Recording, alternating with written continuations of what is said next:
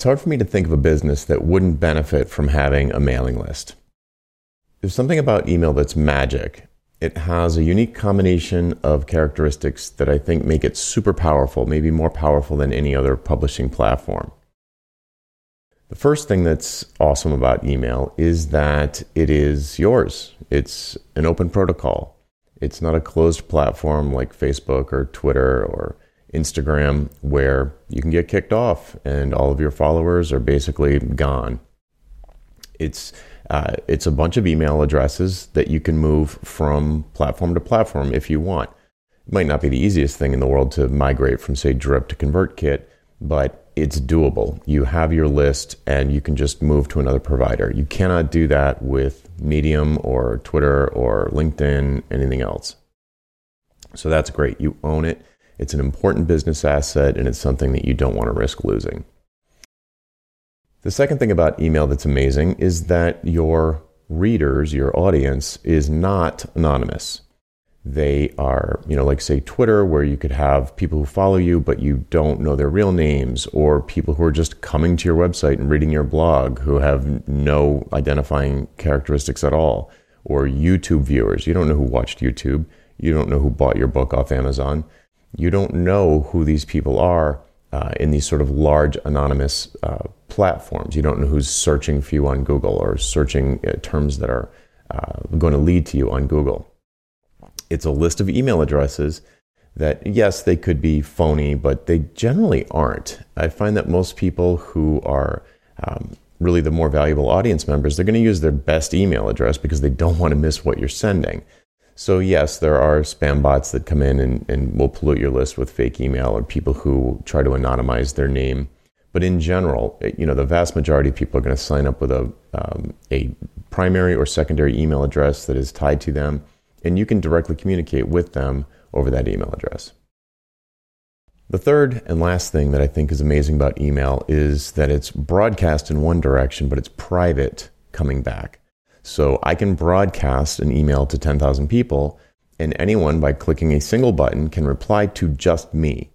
So they know that the whatever it is that they say back, you know, they might really spill their guts. It's not uncommon for someone to really spill their guts or share business numbers with me or um, family things in response to a broadcast email that they never would have done on, say, a YouTube comment or a comment on my blog or something like that. So these the, the fact that it's easy for me to send a message to thousands of people and it's equally easy for any one of them to private, privately reply to me, I think is really amazing. It gives you much more insight into what your audience is thinking and therefore gives you more empathy with their situation and eventually is going to make you better at creating a transformation for them because you understand what's going on. All right, so you're convinced that a mailing list would be a good idea, which raises the question what do I write about? That's the big question. So, what I'm going to introduce you to today is an organizing principle that I use to decide what to write about and how to write about lots of different topics, but still have it make sense. And I call it the solar system content model. So, if you picture a solar system, there's the sun in the center with all of these planets rotating around it. And to me, the sun is the central organizing principle, and the planets are all different topics that you might write about, but they need the for them to make sense, they need to revolve around this central theme. Otherwise, they would just fly apart in different directions. So back in the day, when years ago, when I first started blogging, because I thought blogging would be a good thing to do, and I sporadically would write about whatever I was interested in that week or month or six months would go by, and I wouldn't post anything. It was a real flea market. It was just like uh, didn't make any sense. It was uh, the organizing principle was whatever I was interested in and felt like writing. It didn't do anything for my business. It was tough to stick with. Nobody really read it. It was a complete waste of time.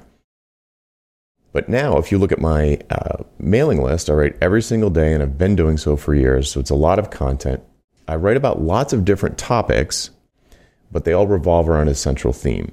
So it makes them make sense. So a reader can subscribe to it and read a message that's very different than the message the previous day, but it all is in the same ballpark.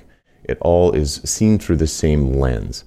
So here's the example. So for me, I write about all kinds of different topics, things like value pricing, and productized services, um, writing books, speaking at conferences, how to launch a podcast.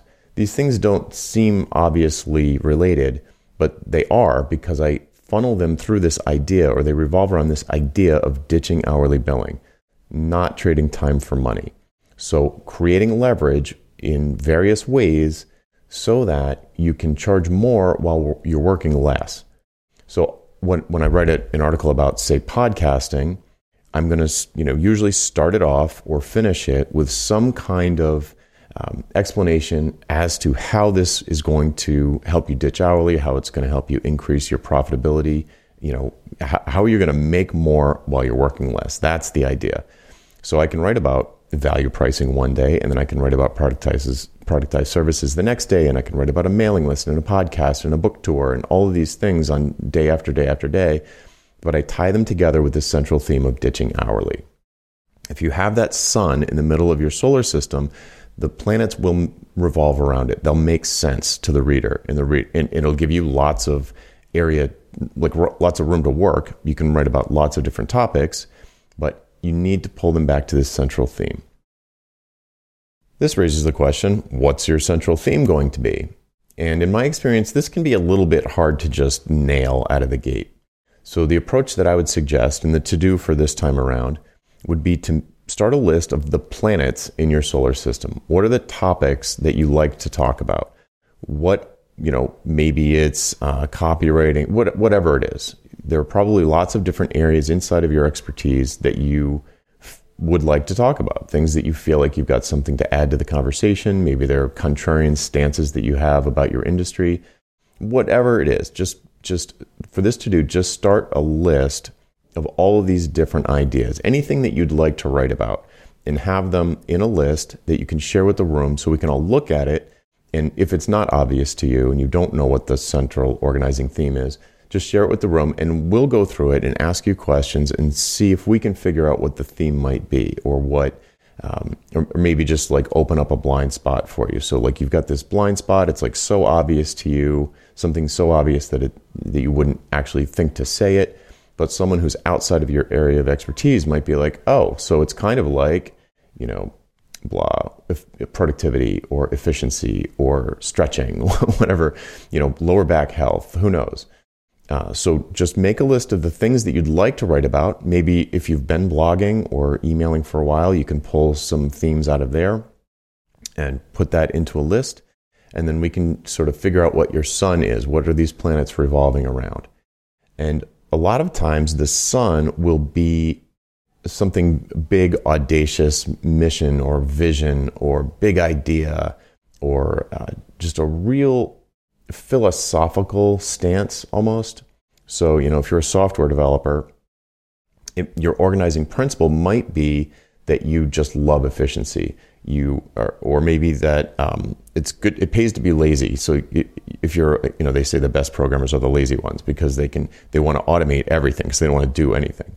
So maybe productivity is your central theme, or maybe um, your contrarian stance is like laziness is actually a good thing, and and and you can spin that in a way that is uh, interesting and maybe a little bit funny, and it tweaks people and gets them interested.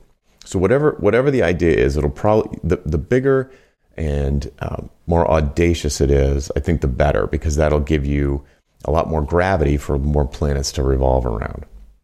But you know, as we're going through this exercise, that's what you're looking for, but you're probably not going to find it just right out of the gate. So make a list, share it with folks in the room, and we'll see if we can all kind of work together to figure out what everybody's sun is. All right, that's it for this time. See you in Slack.